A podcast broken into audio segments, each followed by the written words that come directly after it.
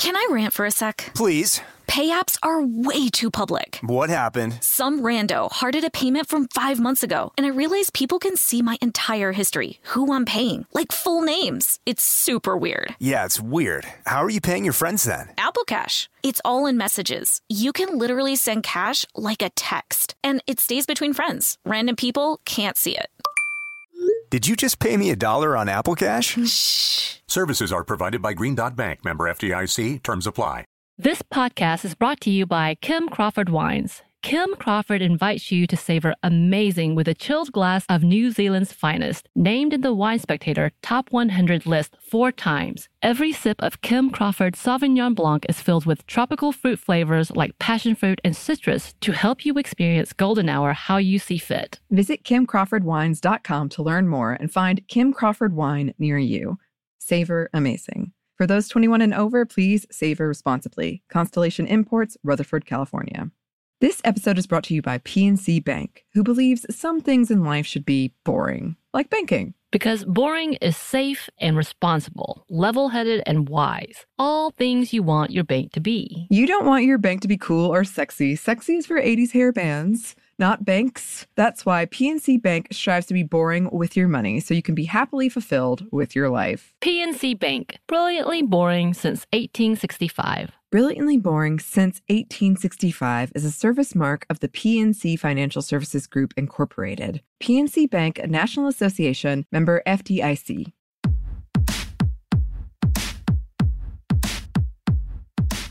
Hey, this is Annie, And Samantha. and welcome to Stuff Mom Never Told You, a production of iHeartRadio.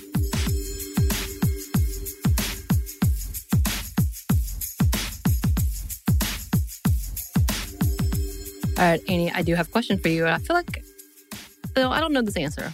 What's the closest you've ever been to being arrested?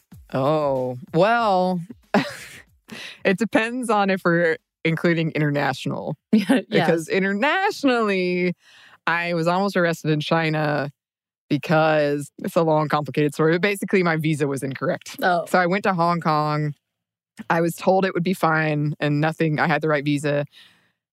That was not the case, and they canceled my visa. But I had to get back into China, so I kind of snuck back in. that's right. And I was in the middle of teaching once and I got like a text from one of my other teachers and he was like, They're looking for you, you better go hide. And so I had to go hide in the stairwell and like wait for the police to leave. And then when I left the country, the guy at the border control place looked at my passport, looked at me, and like put this big X thingy on it and was like shook his head. And I think I could have gotten arrested, but he was too tired to deal with the paperwork.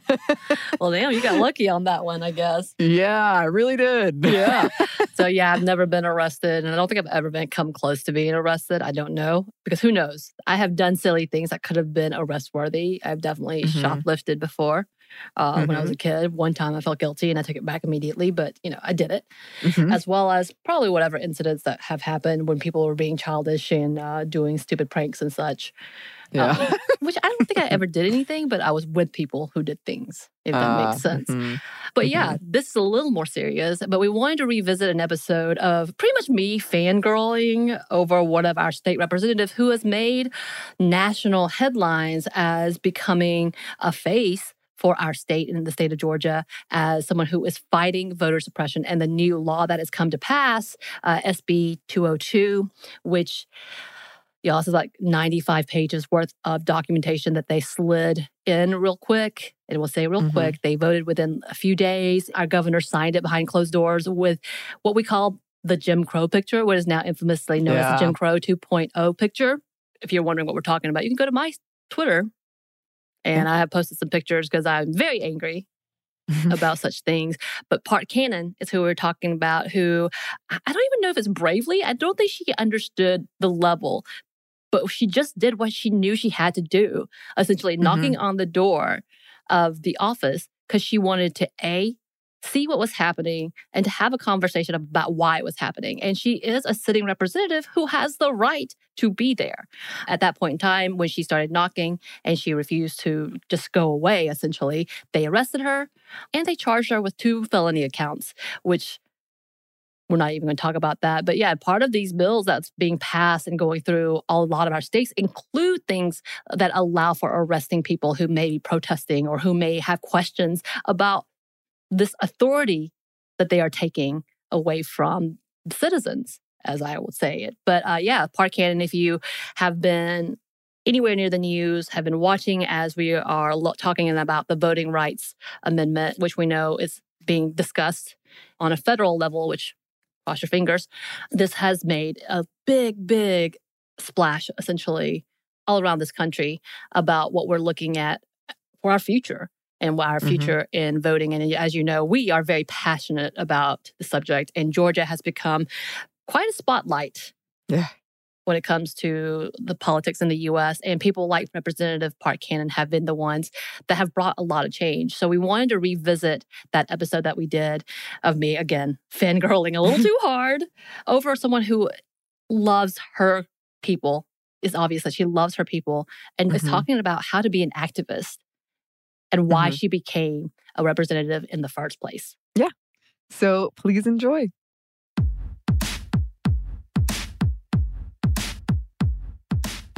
Hey, this is Annie. And Samantha. And welcome to Stuff Mom Never Told You, a production of iHeartRadio's How Stuff Works.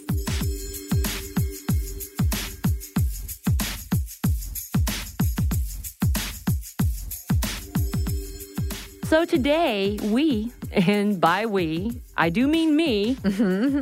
I'm so excited. Oh, So excited. Listeners. Oh, listeners. I saw such a sight.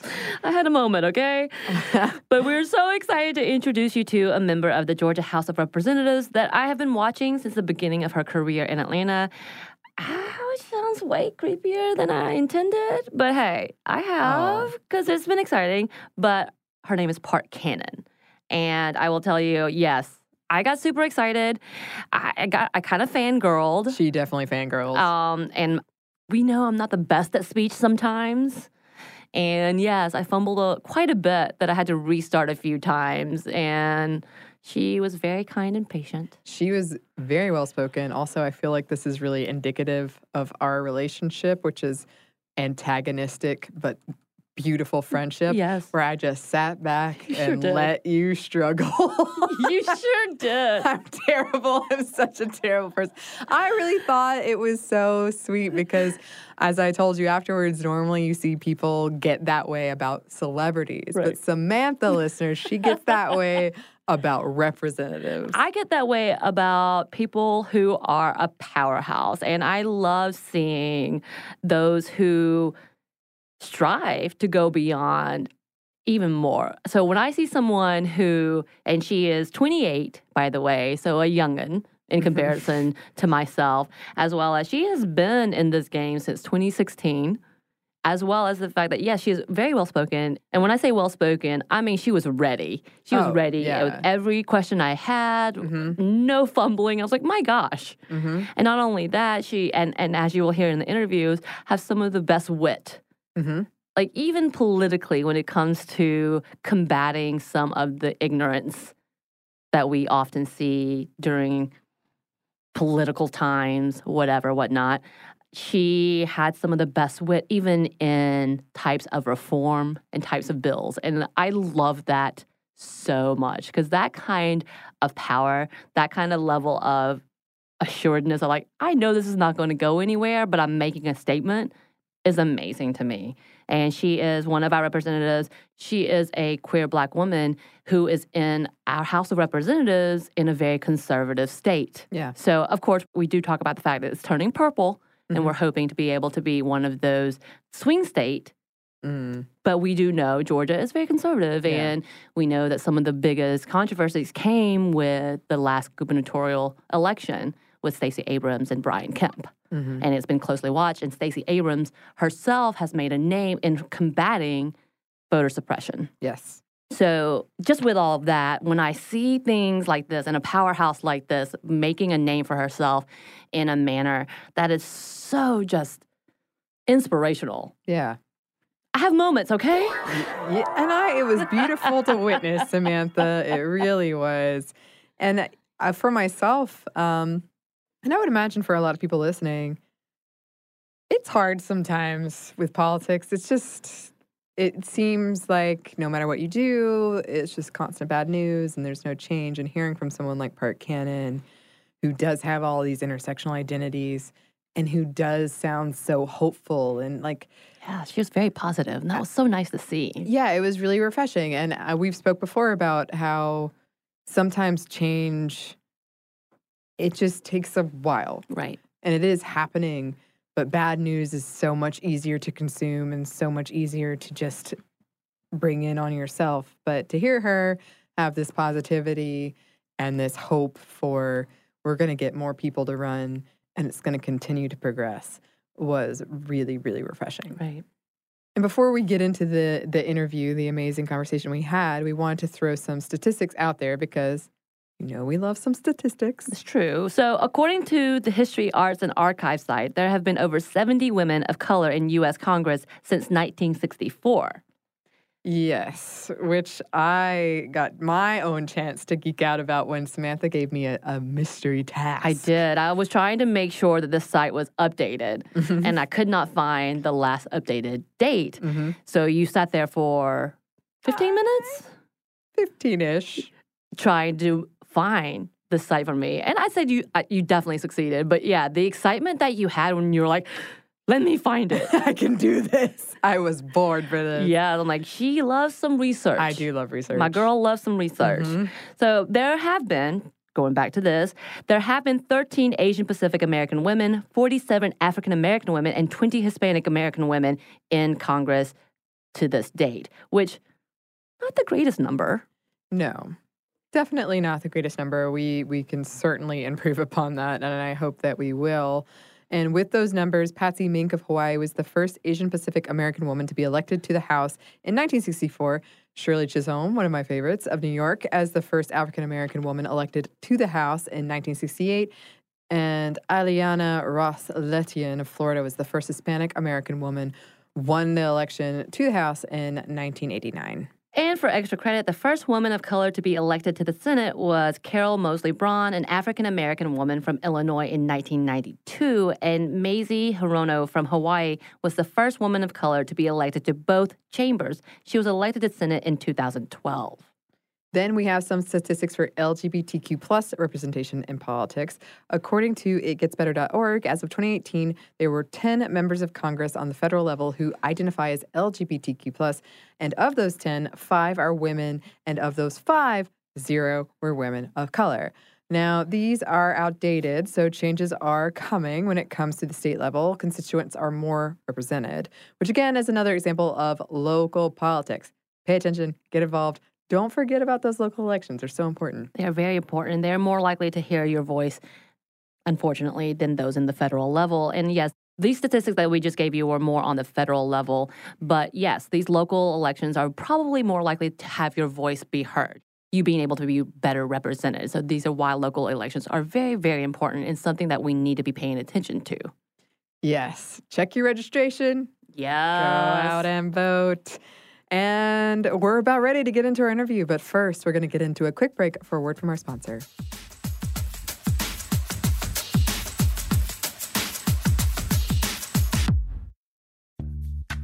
Snagajob is where America goes to hire, with the deepest talent pool in hourly hiring. With access to over 6 million active hourly workers, Snagajob is the all in one solution for hiring high quality employees who can cover all your needs. On demand, temp to hire, part time or full time. You name the position warehouse worker, retail associate, grocery store clerk, fitness trainer, baker, stylist, bellhop, podcast producer. Yeah, Snagajob's got a worker for that. With our easy to use platform, you're able to seamlessly post and fill available positions quickly with a dedicated customer support team to provide all the help you need along the way. Kind of nice knowing you have a talent pool like that in your own backyard, right? Snagajob is the partner you need to keep your business running smoothly. So visit snagajob.com or text snag to 242424 to talk to an expert. Snagajob.com, where America goes to hire. This podcast is brought to you by Kim Crawford Wines. Life is busy. There are so many things on your to do list with so little time to do them. And you're always thinking about others' needs before thinking of your own. Trust me, we understand. Kim Crawford does too. That's why they're inviting you to experience Golden Hour, your chance to reclaim your time and laugh with your favorite people, play your favorite song on repeat, gaze outside your window and daydream about your wildest dreams, or celebrate your victories. No matter the moment, you can savor it all with a chilled glass of New Zealand's finest. As the number one ranked Sauvignon Blanc in the US, Kim Crawford has classic aromas of lifted citrus, tropical fruit, and crushed herbs to help you stay in a golden hour state of mind. Because golden hour is more than just time, it's whenever you want to savor amazing. Visit kimcrawfordwines.com to learn more. That's kimcrawfordwines.com to find Kim Crawford wine near you. Savor amazing. For those 21 and over, please savor responsibly. Constellation Imports, Rutherford, California. Tennessee just sounds perfect. Whether that's live music, the crack of a campfire, or kids laughing on an adventure. To start planning your trip, visit tnvacation.com. Tennessee sounds perfect.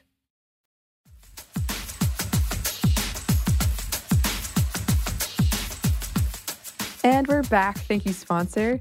So let's get started with our interview with Park Cannon. I was born Park Cannon, named after an actress who oh. I found out ran for office in Tennessee.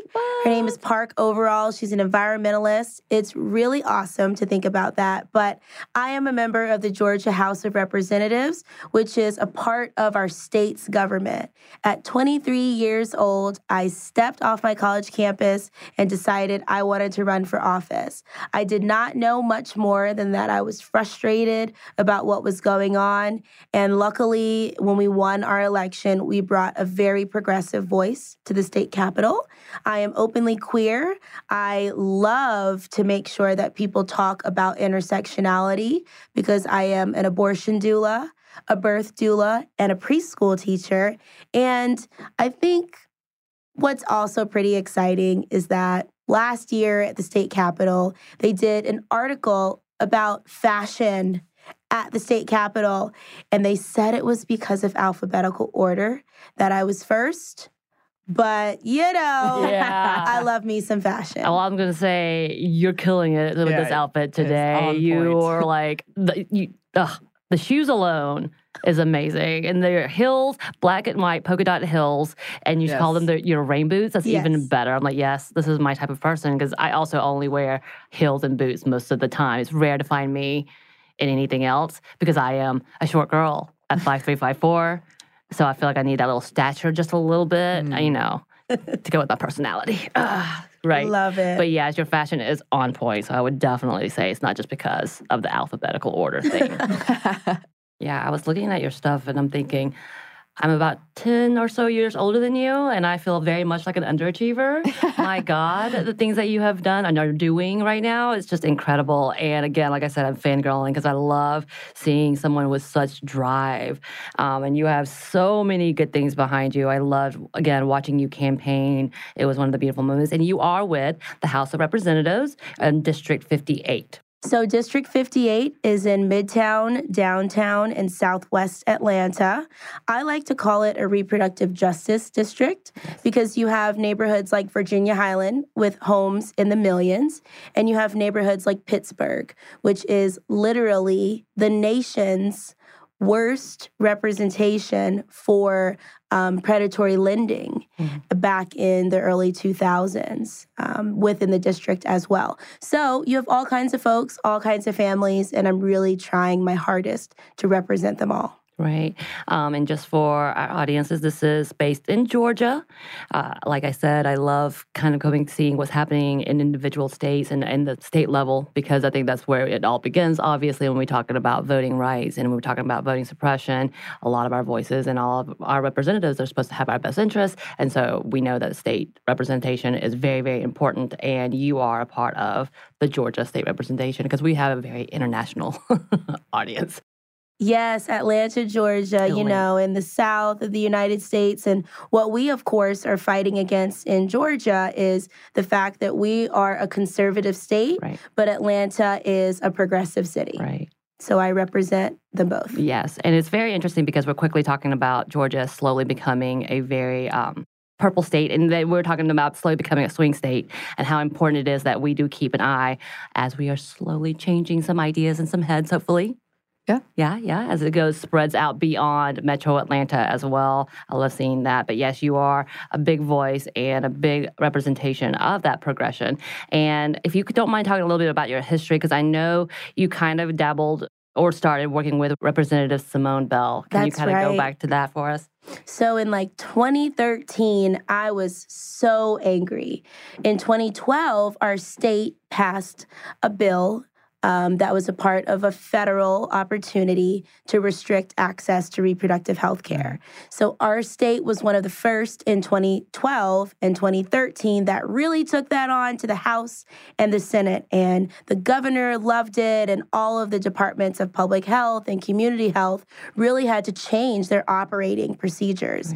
I felt that was a waste of taxpayer dollars, and I wanted to know who was responsible. So I got up you know, put my college sweatshirt on and went down to the state capitol and tried to get to know my legislator. I figured I was going to run into a white man. Yeah. Instead, I ran into an African American lesbian with locked hair, and we really became friends. Um, I'm so proud to know that she found me to be such a pivotal member of her district that when she decided to resign her office in 2015, she called me and personally asked me to run for the seat. Now, I was 23 years old. I had just gotten out of college. I didn't think I was going to run for office till maybe after law school, after a career. So we dropped everything and picked up a grassroots campaign. We had a month and a half to raise $50,000 and to try to talk to 22,000 voters. And the first election we had in 2016 was in January. So our legislative session, which I was running to be a part of, had already started. So we felt the urgency and tried to get as many voters to the polls. We actually had our celebration party planned for here in Ponce City Market at 9 p.m. because the polls closed at 8. Wow. We left our house at like 8:20, got in this parking lot by like 8:30 and we saw the results. We had lost the election by 23 votes. Wow. Out of 22,000 people, if 23 more people had voted, we would have closed the deal. So we had a runoff election in February. Mm-hmm. I immediately started serving. The presidential primary was in March. So we mm-hmm. were back on the ballot in March and once again on the ballot in November. So if anyone out there is interested in running for office and someone tells you you're going to have to do it multiple times, that's just a part of the game. And that's how we got our seat. That's amazing. Yeah. And uh, as you were talking about to the audience and to the people, what would your statements be about why it is important that if you are as passionate and as, as we are all passionate to come out and represent and be a voice, and especially for those who are women of color, people of color, those in the LGBTQI, why it's really important right now that that community step up. Culture change is happening in our communities and it's also happening in government buildings. If you look at the Georgia State Capitol right now, we just put in uh, Mamava, which is for you if you are pumping or breastfeeding. We've never had that before. Wow. And this is because legislators who are female, who had tinies, needed to breastfeed. And they started breastfeeding on the floor of the state capitol. Wow. And they started to say, we're doing this because people can't come here and do what they need to do. If they want to be a citizen advocate, they have to choose whether they're going to feed their child or not. Right. And so there are opportunities for our state capital, I believe, to have gender neutral bathrooms. Currently, we don't. Right. And I believe that only if there are more people with intersectional identities who are not just, say, queer like me, but maybe are moms of mm-hmm. queer kids mm-hmm. or maybe dads of trans kids, then that is when we'll see the tide turn. Right. That's a great point. I love that. So, in your time with the government, yes, we've been looking at, I've been looking at some of your bills and some of the things that you have been um, pushing. And I did want to talk about, because I love it and I need to know more about it, the Testicular P- Bill of Rights. Thank you. yeah. I want to know all about it, how you came to come together. And I decided this needs to be talked about at the very least as a way of protesting. That's right. So, the abortion ban in 2019 was really just another day of business as usual at the Georgia State Capitol. Um, some of my colleagues who identify as Caucasian and male Mm-hmm. were up to what I consider to be business as usual, Right. restricting people's rights, not listening to their constituents, and in fact, doing something that is incredibly costly to our state. Right.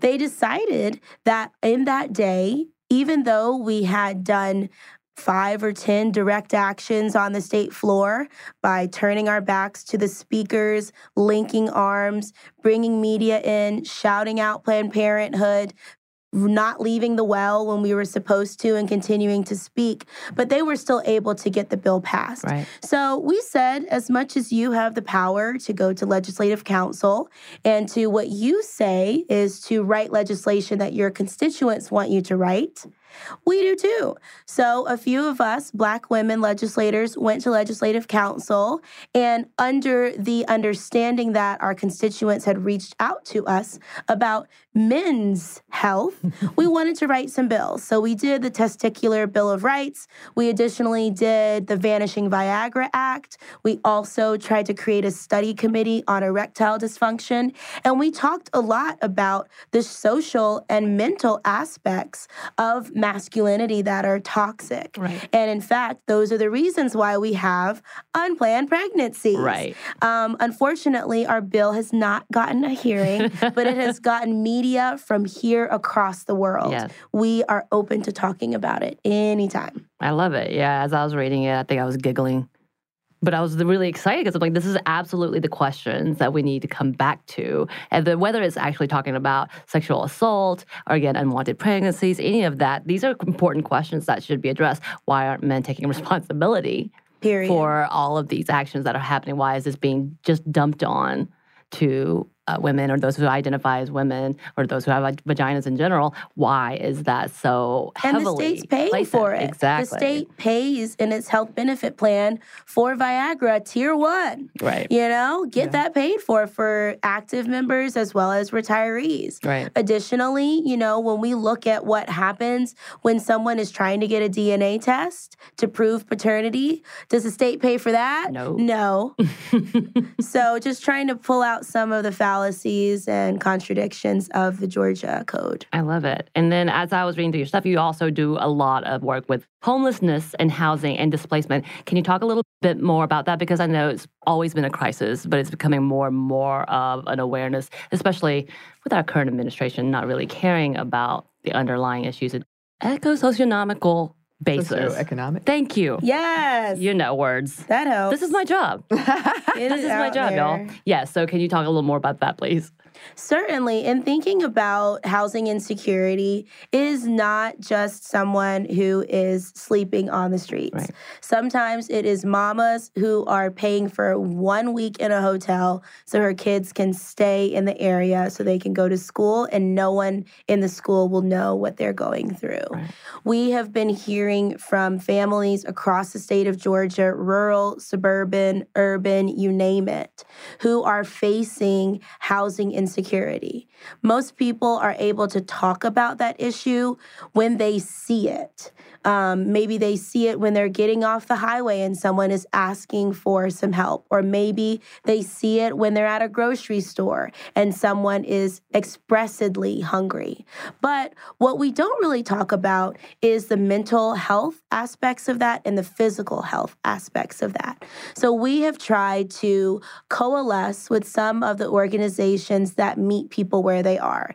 These are organizations like community land trusts. The whole point of a community land trust is to get some land and to hold it in a trust so that no matter what, that house on that land will remain affordable. Community land trusts right now in the state of Georgia are so notable because Georgia is the first state to ever have a community land trust, beating out Vermont, New York, California years and years ago. But we have not done anything to actually protect those community land trusts in staying affordable. So this past year, we worked with the City of Atlanta's Housing Department and Government Relations, as well as the Community Land Trust here in Atlanta, to say, what are your families experiencing? And they said this they don't own the land, but they own the house. So when property tax time comes around, the community land trust is paying for the land and they're paying for the house. But that homeowner cannot request an exemption from school taxes, from municipal taxes, if they're old enough, because they don't technically own the land. Right. So there are some administrative fixes just like that, that the governor did and signed and felt was fine. But there are other issues like mental health, mm-hmm. protecting veterans, um, making sure that trans and gender nonconforming youth who are sleeping under the bridge blocks from here because right. we visit them actually have a way to get back on their feet. And sometimes that can be through a foster care system. Other times that can be through a supportive family. Right. And we're trying to make some pathways for folks to get out of housing insecurity. That's awesome. As I was reading that, it was really, really inspiring. Just understanding how harmful gentrification can be, but how inevitable it often is unfortunately, there's no real solution. And seeing things like that, talking about different types of bills, how the government can assist or should be a part of this conversation instead of it just being based on income or based on individuals. And it seems like it's hard pressed, but slowly, at least being conversational. Yeah, we're getting there. And you know, I'll say one of the most exciting moments I had working across the aisle last year was with a rural legislator who told me about when he was growing up. He used to have bunnies at his house all the time, and he loved his bunnies until he found out they were rats. and in that understanding, he would support my bill, making sure that people had safe housing. We were able to pass a bill that is a part of kind of a tenant's bill of rights mm-hmm. to say if you report your bunnies or rats to your landlord, they cannot just go ahead and evict you, mm-hmm. which is what's happening in the state of Georgia. If you report mold or mildew or any of the things that are environmental or health and safety mm-hmm. issues, they can actually terminate your rental contract. I don't know if I knew that. No, I didn't know. I that. didn't know that. Wow. So we changed that bill last year. That's awesome. I knew that there was some changes happening with the renters' rights things. I did not know included the fact that we could have been kicked out. And I'm a renter, so I'm like, what? Yeah. What? Wow. Awesome. I'm learning things today, y'all. wow. Wow, Georgia. Okay. But we fixed it. You yeah. fixed it. That's amazing. Um, and then also, we kind of wanted to come back around. You were talking about foster care and such, something that's very passionate to me. I am. Uh, I used to be in social work. Thank you. weird statement saying that because uh, I'm not as of like last week. yeah. That's very new. Um, but I was working with the Department of Juvenile Justice. I worked with foster care. I'm also adopted. And I know once again, the whole idea of religious freedom bill is coming back round. I know that a legislator is trying to reintroduce it again. And of course, I'm more than horrified because there are things happening around the country that is allowing actual votes like this to go forward. Um, can you kind of talk about what that, because I know you've been in there while they were trying to fight this bill to begin with. As we're coming back to this, what are some things that we need to be paying attention to? How do we vocally advocate and physically advocate to fight against such a bill? When you hear the term religious freedom, you should think religious restriction. Right. And we're trying to make sure that people understand whether you believe in someone or something that gets you somewhere, that's fine. We're not trying to stop people from believing or not believing. What we want to make sure that we do is create the separation of church and state. Now, in a state like Georgia, in the Bible Belt, mm-hmm. that's really difficult mm-hmm. for reasons like you have pastors running for office. You also have governmental policies that create a special space in the state capitol for prayer to always happen. So we're juxtaposing people who believe strongly and people who understand what the public wants. What the public wants today is for there to be the separation of church and state. You can look at even a place that I don't eat, Chick fil A. they don't even open on Sundays Right. because they understand for their beliefs that that is what they need to do on Sundays. Right. Great. Do that on Sundays. Maybe if you're a Jehovah's Witness, do it on Saturdays. Right. Do it whatever day you need to, except for when you are restricting someone else's life. Right. And in issues related to not only baking a cake for a wedding, even though that Supreme Court case really was disappointing to us all, Yes. um, but also about adopting people. We saw this week as well, the Senate dropped the anti LGBTQ adoption bill. Mm-hmm. In our words, we know that research shows that same sex couples are four times more likely than opposite sex couples to be raising adopted children. Right. So you're already targeting the group of folks who can help get the 17,000 children Right. out of our foster care system today. What we want for Georgians and people across the world to know about religious liberty, religious freedom, which we believe to be religious restriction, is that if you are able to come to the table on this conversation and say, hey, love thy neighbor, do not judge, then we need you right, Right. now. Right. So, what can we do? Because obviously, I am someone who is beyond passionate about things like this because I have seen firsthand what that ha- what happens to our children when those types of restrictions happen, and what happens to the families who oftentimes are more equipped to work with kids who are a little uh, come from a dysfunctional background. That's right. Because the one thing I've had to tell many of people who ask me about adoption and foster care, I'm like, be ready. These kids are not healthy. Right. You're not getting an Annie from, you know, Yeah. the movies. Don't get me wrong, I love that movie. I also love you, Annie. Oh, thank you, thank you. But uh, I'm just saying. um, but th- that's the thing is, it's obvious these are very troubled youth oftentimes, and we know that after age five, they're less likely to be adopted. Actually, at age three, um, let's be real honest, That's and right. that any child that old has gone through some sort of trauma. And oftentimes I see people of the LGBTQI community understand that and are more equipped to handle, or at least are more prepared to handle such trauma. So, with that, what can we do to continue to make sure our voices are known beyond just the regular emails? Beyond, you know, what can we do? Yes. Three things. One is register to vote, y'all. The deadlines are always happening. Yes. You know, people are like, well, when's the deadline so I can do it the night before or the day of? Voter registration deadlines are always happening. Right. Don't worry about whether or not you're trying to get it for this election or that election. We believe voting to be a practice. Right. Register to vote so you can see, oh, my polling place is green today. Oh, it was actually purple when I voted last time. I mm-hmm. mean, literally just a practice of knowing your space when you're going to make these decisions because these are the senators that you're Right. voting for.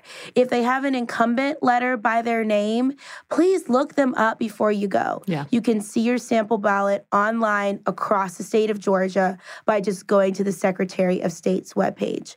The second thing is know that politicians are playing games with people's lives right now, Right. and they deserve to be held accountable. Social media is a great way to do that, to mm-hmm. make people understand that your beliefs are equally as important to your elected officials' beliefs Right. even if they have the power to go in and to write a piece of legislation, you need to remind them that that is only a fraction of their job. Right. The main part of our job at the state capitol is to balance the state budget. If your elected official cannot talk to you about the money that they're trying to get into the state budget for their hospitals and their schools, and all they can do is talk to you about restricting people's ability to live in safe and healthy communities, please quickly redirect them. Right. Help them understand that our state of Georgia has the Department of Family and Child Services, Right. and their budget line is possibly about to get cut Again. if they really care about making sure that people have healthy lives, they should be doing a better job of balancing that budget line. The third thing that I truly, truly believe that we can all do is to talk to children. Um, when you're talking to children, help them understand um, what it is that you have experienced, regardless of their age. Help them understand why something makes you upset. Help them know that they can speak up if they feel like something is happening. Our children these days are at age three mm. thinking about gender identity. Mm. And if we would have adults who would just listen and talk to them and not push religion down their throat at that moment with conversion therapy, mm-hmm. then they might actually be okay. Mm-hmm. I am excited in the opportunity, you know, to keep registering people to vote, to keep talking about the state budget, and of course, to keep talking to children to stop religious restrictions from right. happening. Right. That's awesome. We do have some more of our interview for you, listeners, but we do have one more quick break for a word from our sponsor.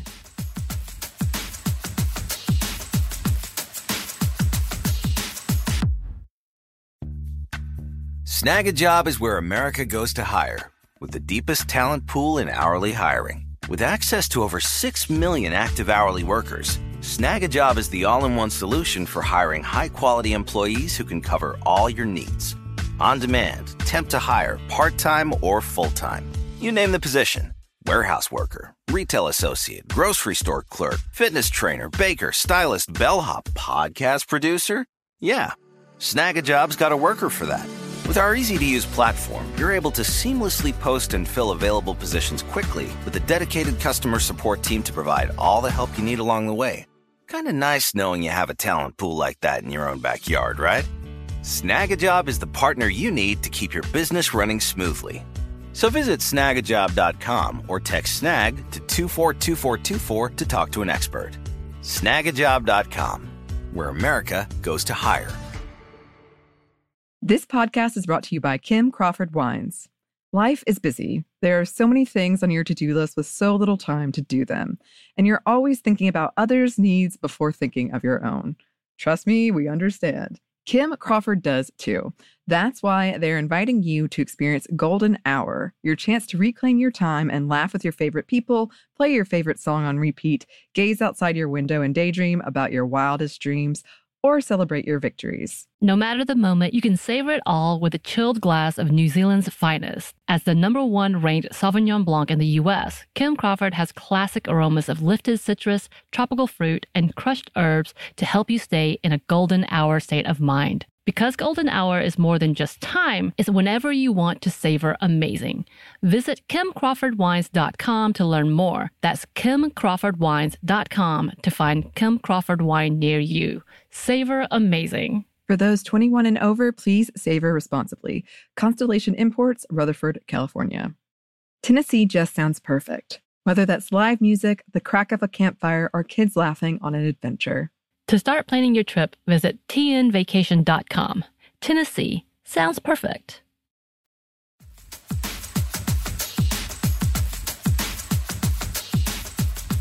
And we're back. Thank you, sponsor. Let's get back into it. As we were talking about uh, voting, obviously Georgia is very, very in the middle of all the controversy with the voter suppression issues, as well as the fact of the giant purge that has happened, which would be also another thing for everybody, all the listeners, to go back and check, make sure you have not been purged, because that is very, very important, obviously. And then also having the conversation of voting being a right and not a privilege. So, with all of that, can you kind of speak on a little more? Obviously, we're coming into a big year. Yeah. For everything. Can you speak a little more on that for us to be aware, not only of what's going on, maybe what we should be paying attention to with that as well? Because obviously, when it comes to the lawsuits and all of that. And we know that Stacey Abrams is a big voice and has started her nonprofit, which is freaking amazing. Yes. um, but just kind of talking a little more and letting us, for the listeners who may not completely know, kind of detail that for us. That's right. In thinking about voting, I think about people who have come before me and people who will come after me. Right. My vote is not about what I want. Right. It's really about what I have seen and what I want to see. Sometimes people get so tied up in voting for a candidate voting, you know, to make sure that if that person does not get elected, then I'm just throwing the baby out with the bathwater. Right. And, you know, I'll I'll say, you know, even some of my democratic socialist friends, that was the whole point of the Bernie or bust mentality. Right. It was like this or throw out the bathwater and the baby. And that mentality is really difficult. It is this cancel culture. It's all of this toxic nature that says if something didn't go your way, then just kill it all together. But in fact, that's not what voting is about. Voting is all about choice and opportunity. When you go to the ballot in March for the presidential primary, there will be a bunch of people there. There's also a write in slot. If you don't want anyone, write in who you want to write in, Right. but at least your vote gets counted. Right. If you understand that your candidate is not going to get selected right before the election, or maybe they have a runoff like I did for their second election, those votes matter even more. We should be looking out for special elections and runoff elections, but they're not really jargon that people are used to. They're used to, like, oh, the primary, yeah, the general. But what about the special elections? What about the runoffs? What about the times when 23 votes changes something? Mm-hmm. Imagine if you and your apartment building of people or your block of people said, we're going to vote. And you change the election. Mm-hmm. I bet you that your ability to feel more invested in the system would increase. What we do know about voters right now, which makes me really excited, is that they're the youngest they've ever been. Right. And even when they say millennials don't vote, what they actually mean is we haven't done the data yet. Right. They're pulling information from not only 40 year olds who have 10 year olds and 19 year olds who are just getting into college. They can't figure out how to do all that together. All of the pundits can't even do it. And so it's a farce. It is not true that millennials, Gen X, all of us, that we don't vote. Right. We actually do. We've been voting in Georgia at 360% more than we ever have before. Wow. But we're doing it in a very specific way. We are early voting. Yes. We're not waiting for election day. So if the election was supposed to be on this coming Tuesday, this whole week would be early voting in the state of Georgia. We'll do it the week before. Right. Get off of work, get out of your place, go early vote. And that's really what's going to make the difference in this presidential election. That's awesome. Well, thank you. You're welcome. I've been taking over. You got No, something go- to say? go I get. I get really excited as you can see. I love it. Uh, these are very important issues right now. I know. Um, I was going to say, ask one too for those who are considering running, because those who are considering getting their their foot wet. I'm not one of those people, just so you know. Um, what would your advice for them be?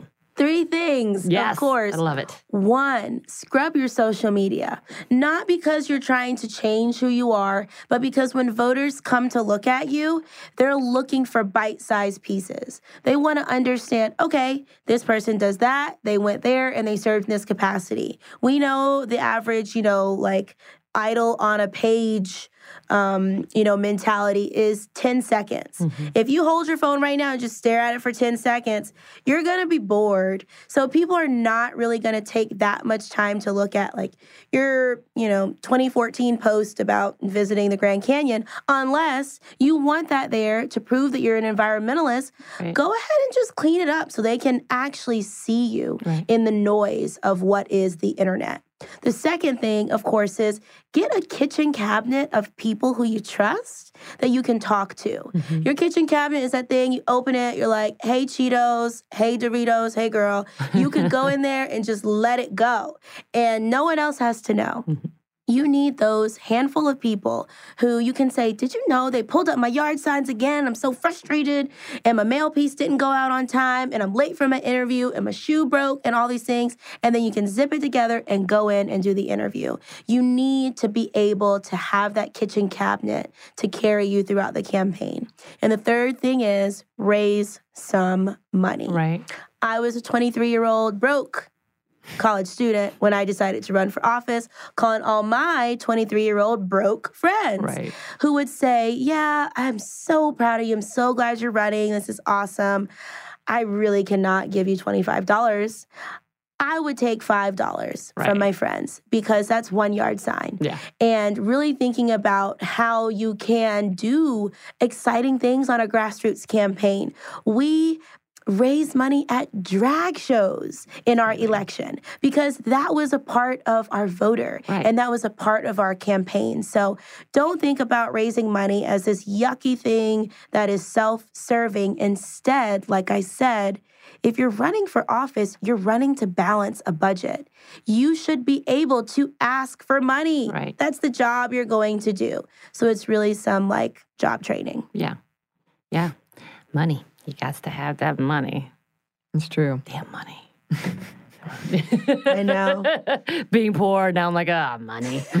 um, would you like to discuss anything that we haven't brought up? Is there any projects, anything that's specific to you that you would love for our listeners listeners to know about? Words, listeners to know about. to all the families out there, you know, I just want to thank y'all for resisting. It is difficult. You know, it's hard. I know that as a doula, I'm working with mamas who are about to deliver or who have delivered right now. And the state of Georgia has gotten the worst ranking in maternal health outcomes. As people say, Black women are three times more likely to die than their counterparts in childbirth as much as we do want to educate the public about that, I believe we should be sensitive in Mhm. how we do it because it is triggering, it's Mhm. traumatizing to tell someone that they might perish um, for making this life decision when you have also restricted their ability Right. to terminate a pregnancy. Right. So I just want to thank families out there and the people who support them and to let you know that I'm always here in Atlanta, Georgia, rocking out, fighting for, you know, the end to voter suppression and the continuation of some progressive politics. That's Awesome. So I do want to ask a personal question because obviously you have a very heavy duty duty job. Heavy, heavy duty job. Uh-huh. What do you do to give yourself a chance to step away? What is your outlet? Thank you. Family is definitely number one for me. I went to college for dance, so I really like to dance. That can be like in a class or in a club. You might catch me. Yes. Come on, Atlanta. Where yes. you at? yes. Friday night. Let's do this. Okay. oh, we're gonna be friends. so much fun. Um, and then the third thing, of course, is shutting down off of social media. Sometimes it can be really toxic. And whether you're in elected office or not, I think we all need to do that. Awesome. Well, thank you so much. I've been so excited. I've been telling everybody. She Like, has. Park's coming. I'm so excited. so yes, I've, I'm a fangirl over here. I'm really good. excited that you are here. I'm really excited that you are a giant voice for our state and are part of the fight in progressing. Um, your your heart and obviously your passion has been an amazing representation of Georgia. So thank you. Thank y'all. And that concludes our interview with Park Cannon. As you can tell, we were very excited and it could have lasted a lot longer. Yes. I did have to have a couple of moments of, all right, chill, Samantha. It's okay. It's okay. Yeah. It's okay. It was, Um, I loved it. I loved every second of it. I'm sorry I let you suffer, but it was a beautiful thing to behold. And I just want to tell everyone yes, please get involved. And you never know. Reach out, talk to these people. They will reach back to you and they will have a conversation with you. And that is very, very important in getting to know who your representatives are.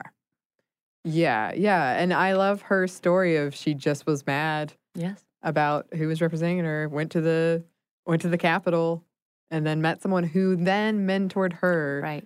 tapped her to run. And reach out. Yeah. There's no telling what can happen if you just put an effort in getting to know people. End of story. It's true. I used Or- to tell myself that all the time. I could either stay in, which I would love, but I could also go out and meet people, and I don't know what that will lead to. It can be rewarding sometimes. It can be. I mean, that's kind of how we met. That's how we met. Yeah. Yeah. So I just wanted to say thank you, Park, for coming in with us and sitting with us and having such a candid and open conversation. For those who are thinking about going out and actually trying to become a part of the voice, being involved by getting into politics, listen to her advice. There's some amazing things that you can do and encourage you to do so. Try. Represent us. We need you. We need you. Yes. And we need more voices like Park Cannon and in this, which is Black History Month as this comes out. Right. Um, always want to spotlight women of color who are out there Fighting the good fight. fighting the good fight and doing amazing things and inspiring all of us. Yes. Yes. So if if you would like to email us, we would love to hear from you. Our email is stuffmediamomstuff at iheartmedia.com. You can also find us on Twitter at momstuffpodcast or on Instagram at Stuff Mom Never Told You, where you can see a very, uh, well, I'm embarrassing a photo of Park Cannon, Samantha, and I, and I look like I just came in from a blizzard, but I'm actually just cold. I, I asked, don't you want to take your jacket off? No. thanks as always to our super producer, Andrew Howard. Thank you. And thanks to you for listening. Stuff Mom Never Told You is a production of iHeartRadio's How Stuff Works. For more podcasts from iHeartRadio, visit the iHeartRadio app, Apple Podcast, or wherever you listen to your favorite shows.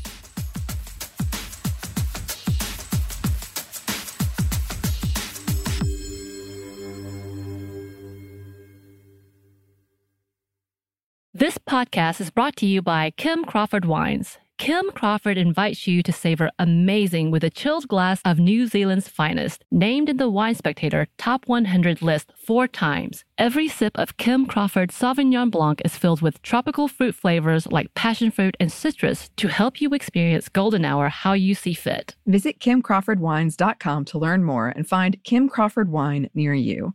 Savor amazing. For those 21 and over, please savor responsibly. Constellation Imports, Rutherford, California. This episode is brought to you by PNC Bank, who believes some things in life should be boring, like banking. Because boring is safe and responsible, level headed and wise. All things you want your bank to be. You don't want your bank to be cool or sexy. Sexy is for 80s hair bands, not banks. That's why PNC Bank strives to be boring with your money so you can be happily fulfilled with your life. PNC Bank, brilliantly boring since 1865. Brilliantly Boring Since 1865 is a service mark of the PNC Financial Services Group, Incorporated. PNC Bank, a National Association member FDIC. Tennessee just sounds perfect, whether that's live music, the crack of a campfire, or kids laughing on an adventure. To start planning your trip, visit tnvacation.com. Tennessee sounds perfect.